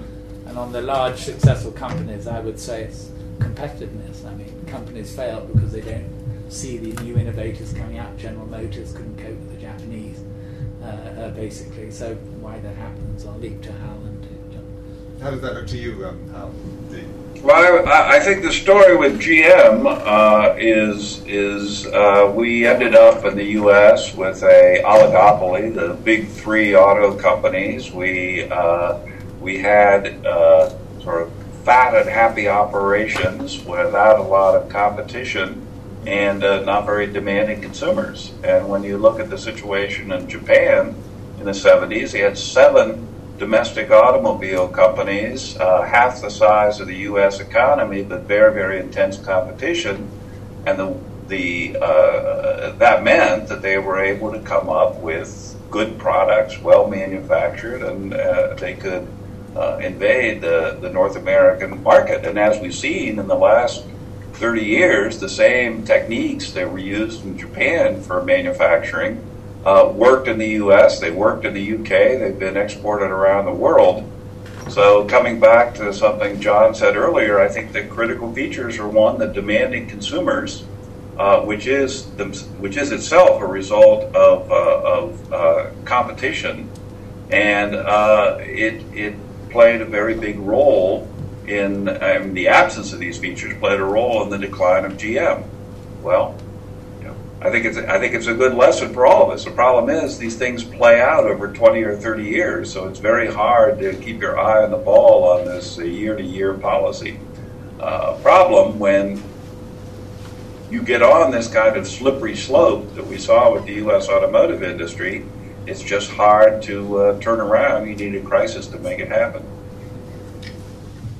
Well, I, thought Hal was going to use uh, a good example of one of his uh, rivals, of course, Microsoft, because I think that is an interesting example of where you, you know, good firms go bad.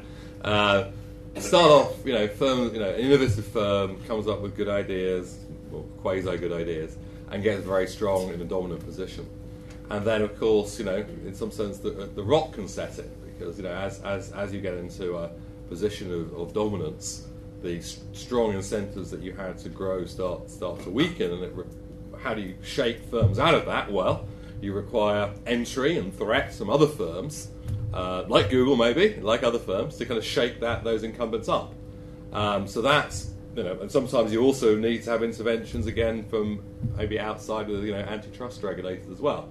So I, I, think that there is a natural dynamic at the very large firms, as, as, as, as, both uh, my other two panel members have been saying, to um, keep that process going because the, natural dynamic may be for those very large firms to uh, become you know, less, less well managed. At the other end of the spectrum, there may be more role for policy here, is that one of the other things you notice why firms go bad is, is a generational thing. So you get an entrepreneur, sets the firm up, the firm may be very successful, not as you know, big as you know, the, the, kind of ICT type of firms. But you know, when the guy, the founder, wants to pass the firm on, that's often very difficult. You know, the, the founder wants to keep hold of the firm. The firm's grown to a size that it can no longer be managed on an informal basis. That's often a key moment. And the default thing in many European countries, especially, is to hand that on to you know another family member, often the elder son, and that succession planning of firms, and that's often when the, the firm starts getting into trouble that succession planning is a critical moment in the firm's life. So I know whether, I mean, maybe this happens in some industries more than others, some way of aiding that process. it's kind of, I don't know, guidance for some of the SMEs in terms of the dynamics, maybe where there is a role for, for, for information and policy to, to kind of help. But it's certainly, I think, Jeff, one of the moments when many firms then get into trouble is during that succession from the founder to the, the next the next next in line. That certainly wasn't there wasn't any lack of MBAs in General Motors. Can I just follow up on, uh, on, on, the point that, John just made about the uh, successions uh, moment, which I agree completely, it's a very critical uh, moment. I think this is another point where Richard's earlier question about finance, Richard's earlier question about finance uh, is, is actually quite important because finance is not just about financing entry of new firms finance can also be important in financing takeovers, takeovers of existing firms that are not that are not run uh. So I think I suspect one important obstacle of um, uh, families relinquishing controls of firms at the moment of succession is precisely that there are very few buyers. And there are very few buyers because there are few, especially in European context, there are very few buyers because there are few financial institutions that are willing to back uh, this acquisition, especially for smaller or medium-sized uh, family firms. Um, I don't see any more uh, hands waving. Oh, there's a hand waving. Could I, could I ask if the MBAs were spread across industries or clustered in financial services? Um, I don't have the source date here, but they were spread across uh, industries. And by the way, some of the MBAs I said were exec ed, part time uh, uh, MBAs, they were spread across industries. There are some industries that attract a higher proportion, like very large, sophisticated companies in the US um, attract a lot of MBAs, General Motors included, but also Google as well. Um, but they were spread across. And what was interesting, if you look at the middle sized sector of the US economy, how many of their managers had some form of business education, it might not be an MBA, and how many of them are subsidized by their companies, even quite small companies, to do that. So it's quite, quite broadly, quite, quite broadly dispersed in the US. It may explain also why the Chinese, example, are putting so much emphasis on uh, business education. Question here, and then I think we'll come back to the panel to fire some more questions. Um, a couple of questions, if I might. Um, first of all, if you kind of buy the, the combination of the growth figures and the labour market figures that we see at the moment, then UK productivity is clearly doing quite badly at the moment. And kind of does this literature uh, offer anything in the way of explanation? Uh, because it's not obvious to me that the kinds of things that you've talked about today necessarily change in the last few years. And is there something that uh, we're kind of missing that will allow this to help us understand the puzzle of productivity at the moment. Uh, and then, secondly, slightly simpler question: uh, Does your data tell you whether the presence of trade unions makes any difference one way or the other to the quality of management? Um, thanks, James. Uh, that's a small question. Why is UK productivity so low at the moment? Uh, you know, I, I, you know, what, I, I don't think we, we can say anything completely conclusively. I personally think that um, a good fraction of the, the measure of UK low productivity now is a demand side phenomenon. That we, because our because demand is, is so low, it actually means that no, we have a significant output gap, and um, Treasury policy to uh, fail to stimulate demand, plus the things going on in the eurozone are not helping. Uh, so you know there are and no, there are supply side issues, of course, as well. Uh, we do have a bit of evidence, actually, more recent evidence, where we tried to look at how firms in Britain other countries have responded to the crisis. And one of the interesting things seems to be that the well-managed firms appear to be more resilient, in the sense that if you look at the industries and countries which had a bigger shock, the um, fall of employment and sales and so on in those well managed firms has been somewhat less. So if you thought that the UK suffers a management problem, maybe that's one of the reasons that we're somewhat less resilient, and that's part, maybe part of the problem. So there's a little bit, you know, that's very early early stage research. In terms of unions, there is a negative correlation. So uh, in the sense that uh, stronger unions appear to be associated with worse management practices, but that and you know that relation is not very strong, so you start controlling for some of the things, and you know it's kind of negative and not really. It's, it's consistently negative, but always significant. The bit which unions do seem to have the strongest influence over is over the kind of people management questions, and in particular the questions over, I believe McKinsey calls this making room for talent, but it's basically removal of underperformance. uh, so the, the, the, the union, unions uh, make, make that harder sounds a bit Beecroft like, so I should be careful what I say. That's it. Yeah, I, I, actually had a question more directed at Ian, but I'd love to, if the others have uh, uh, some insights on this. And that's really related to, so one could think of either you have to wait till you recruit better trained managers, or you could go into a firm and you could get a set of managers working much better now. I assume in your McKinsey's hat on, you have plenty of experience working with firms and change management. One of the things that would comment about public sector management in the UK, and you know, speak to some people in the public sector, and they claim they have people crawling all over them the whole time. It's difficult to change. Um, so, could you give us a flavour of the experience you've had in, in, from McKinsey's point of view about actually managing change and successful management of a firm? Is it always about getting rid of the guys who are underperforming, or can you turn underperforming managers into frontier level managers with the right amount of uh, what you do with the focus group training, whatever you do to improve these kinds of performance. Well, I think it does vary according to the uh, culture. I mean, certainly, I think you know, there's usually, usually in my experience, or when I was at McKinsey, a lot of uh, potential to improve the output of existing managers, and you know, this good bad is just to say people are chronic, you know, structurally underperforming should be tested. So you should give people the chance to perform. That's why performance management. And so performance management of itself can be a, great way, if it's done well, of improving the productivity of uh, people. I think there is a lot of evidence, and this will be true in the public sector as well, that if you have people who are clear underperformers or undermotivated, it's very demoralizing for the others. And you don't have to get rid of them necessarily. How you handle them I don't want to imply a brutal approach is of itself an important issue, but there's a lot of evidence, it doesn't come as survey, but from other work on organisational behaviour, that people who chronically underperform, it demoralises the better performance as well, and that's true even more in the public sector, by the way, than it is in the uh, private sector. And this is a form of competition. It's Hal's point uh, applied about in and out. So I think performance management does imply some form of consequences, cultural or financial, uh, for good and, uh, and, bad performance. My experience is you can improve the overall um, coaching, mentoring, teaching, education can really raise the game, bring in best practice a bit.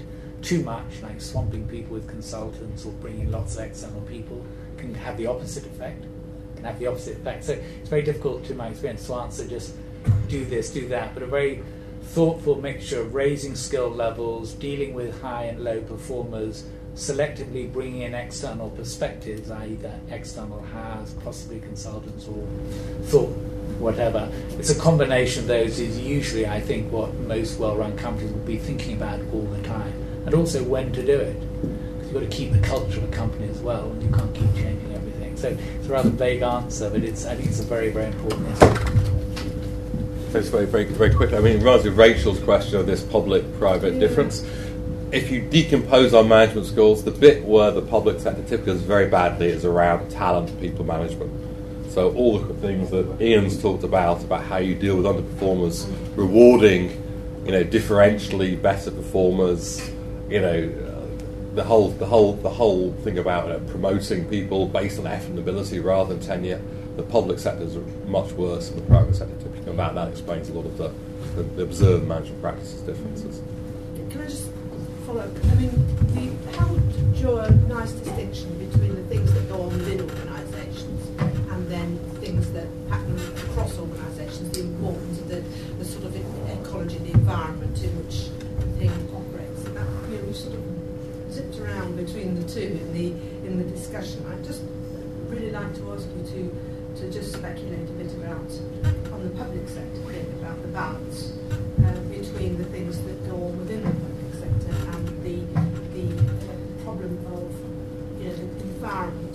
which um, hospitals and schools and whatnot are, are operating and the way in which the system is, is, is, designed. In the absence of competition and, well, any of you really. Um, the, the, the because I mean, what uh, Hal describes like a classic cluster of any industry, successful cluster. You could have done it the, the furniture industry in, in Victorian London. You know, it was a very similar story to Silicon Valley actually.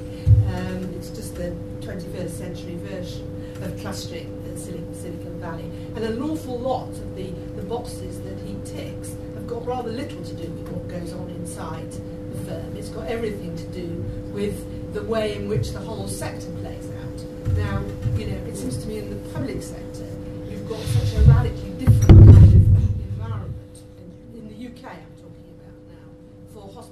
schools from what goes on in Silicon Valley or a competitive, multinational, you know, uh, um, export-oriented sector.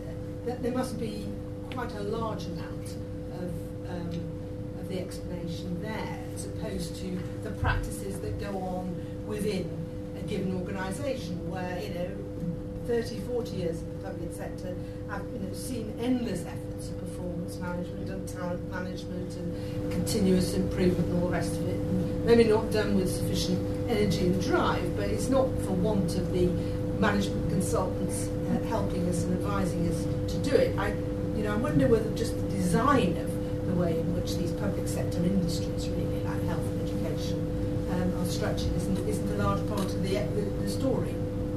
Really looking at John. Okay, well, I, I can give you my view. I can certainly give you my view. Uh, so my view, my, my view on this is uh, that just as we, you know, one of the big things we, we've all emphasised in the private sector mm. is allowing the better managed, more productive, more innovative units to grow bigger and allowing the less innovative, less productive, less efficient units to grow smaller and exit the market. And we are very, very reluctant to allow that in the public sector. And there's often good reasons for doing that. But I think we're too reluctant to do that. We're too reluctant to allow good schools to get bigger and expand, and too reluctant to let poorly run schools shrink and, uh, and, and exit. I mean, know, of course, we've had our takeovers and other things, but I mean, I, you know, there, it's still very hard, and it's becoming easier, but it's still, I think, very hard for um, you know, local, for, for, for government-run schools to, to expand. There's lots of uh, barriers put in the way of expansion of the of schools where parents want to send their kids to, and uh, I think if we if we removed some of those barriers to expansion and made that easier, that would be one way of uh, raising school standards, for example, which I think you know be good for management would also be good for the overall long-term growth of human capital in this country. So that's, you know, and to some extent that's also true of hospitals. I think. I mean, harder again because you know bigger sunk costs and the rest of it, but some of the very hard for the civil know, civil service. I don't know exactly how you do that, uh, but certainly I think schools and hospitals there is a you know big, big win, a big prize potentially to allow those forces to operate better. Can I just um, check something? Um, in the context of government policy and policy interventions, I mean, we talked about a certain amount of supply side stuff and competition tax.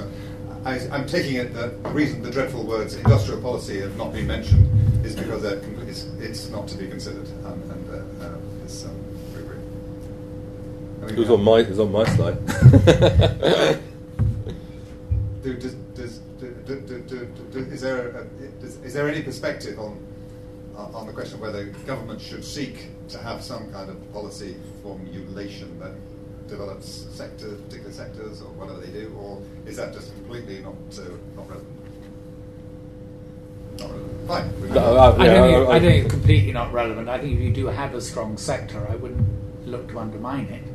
And so I think it's an interesting debate about what you do about banking in uh, London, which is the equivalent of Silicon Valley for the, uh, the UK. If you think about growth, there are a lot of other factors than just growth. You know, equity, equality, and I understand that political. But I personally, I blow hot and cold on industrial policy, but on the whole, I just don't know how you would, how you do it. Frankly, that's my my problem with it. But I wouldn't discourage, you know, you know winning winning way.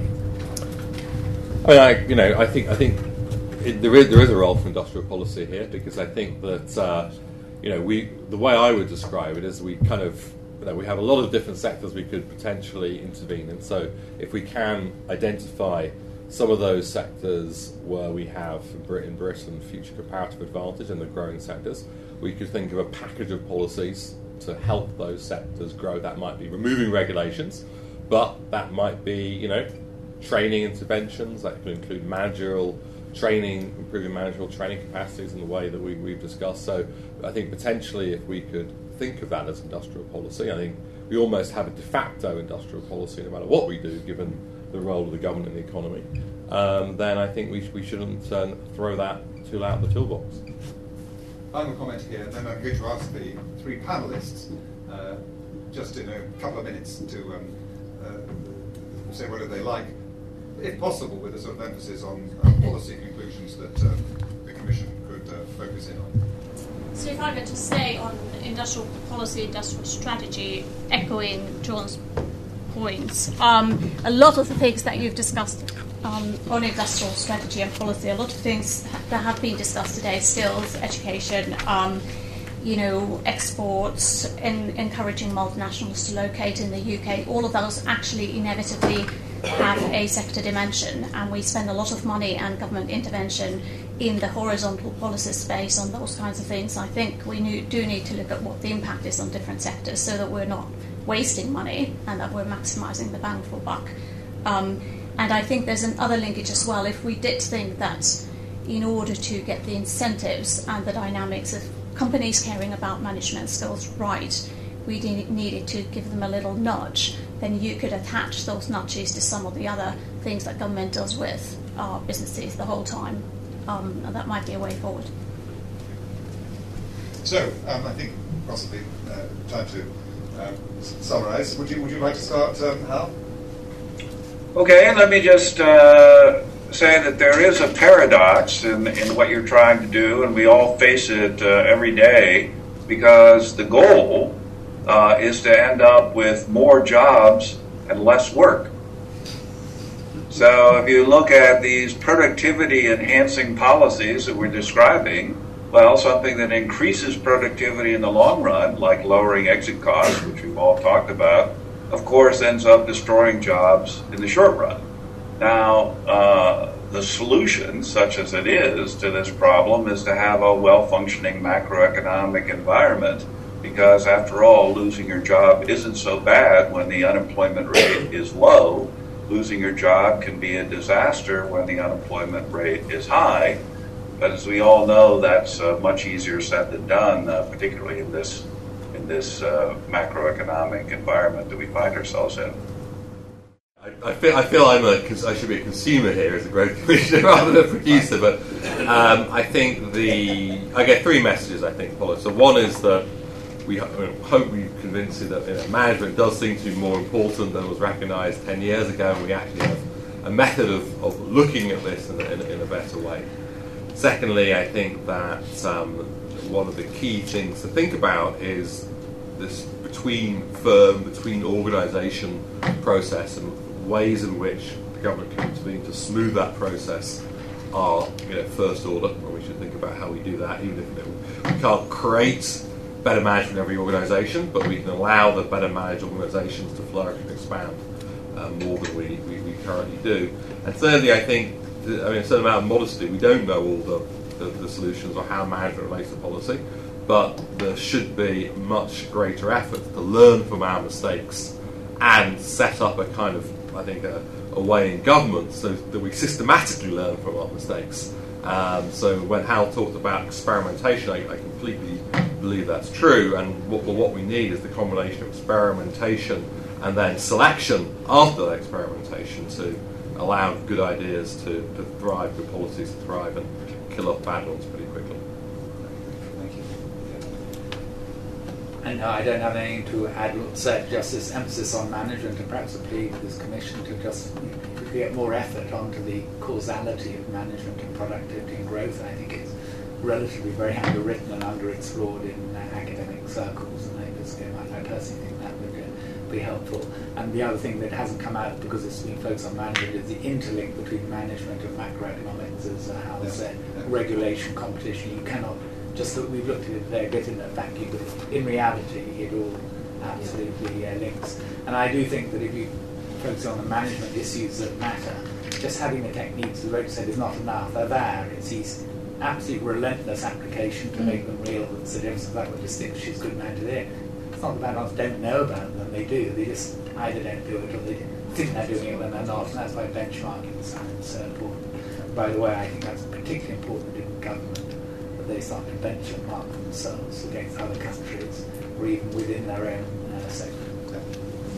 Well, I'm, I'm uh, you're really not going to try and summarise those three uh, excellent presentations, but I, have got some um, uh, takeaways, which I shall certainly be boring fellow commissioners with in the uh, coming discussion.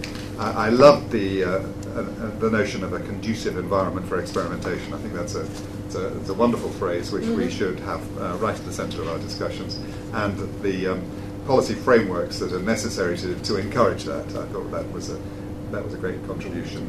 Um, I thought that um, uh, John's analysis of um, uh, of the heterogeneity of, um, of, management across the world, and, the, and in your words, the big prize that's on the table, if one could find um, a sophisticated way, particularly in the UK, where we have this long tail of um, uh, we have some great performers, but we have a long tail of, uh, uh, of, of second-rate staff, and you, you mentioned some uh, policy ideas there that could help to drive that, including competition uh, and tax in, in particular. That was, that was, important. And then I take away from Ian's excellent presentation a lot of thoughts about the importance of demanding customers, which um, especially relevant mm-hmm. here in the United Kingdom. Uh, your thoughts about skills are interesting, and I'm not sure that those are ones that we thought about in that context here. Um, and the necessity uh, to to, to, um, to benchmark and to test what is being done against international competition, and the importance that we have in the UK of uh, large foreign-owned multinationals in the UK, who, after all, do by far the largest amount of business research in this country, and in many ways are the most innovative um, actors in our domestic economy. So these are all three great contributions, and I'm sure I speak for uh, everybody when we say thank you very much indeed uh, for um, delivering them to us in such an excellent way. Thank you very much.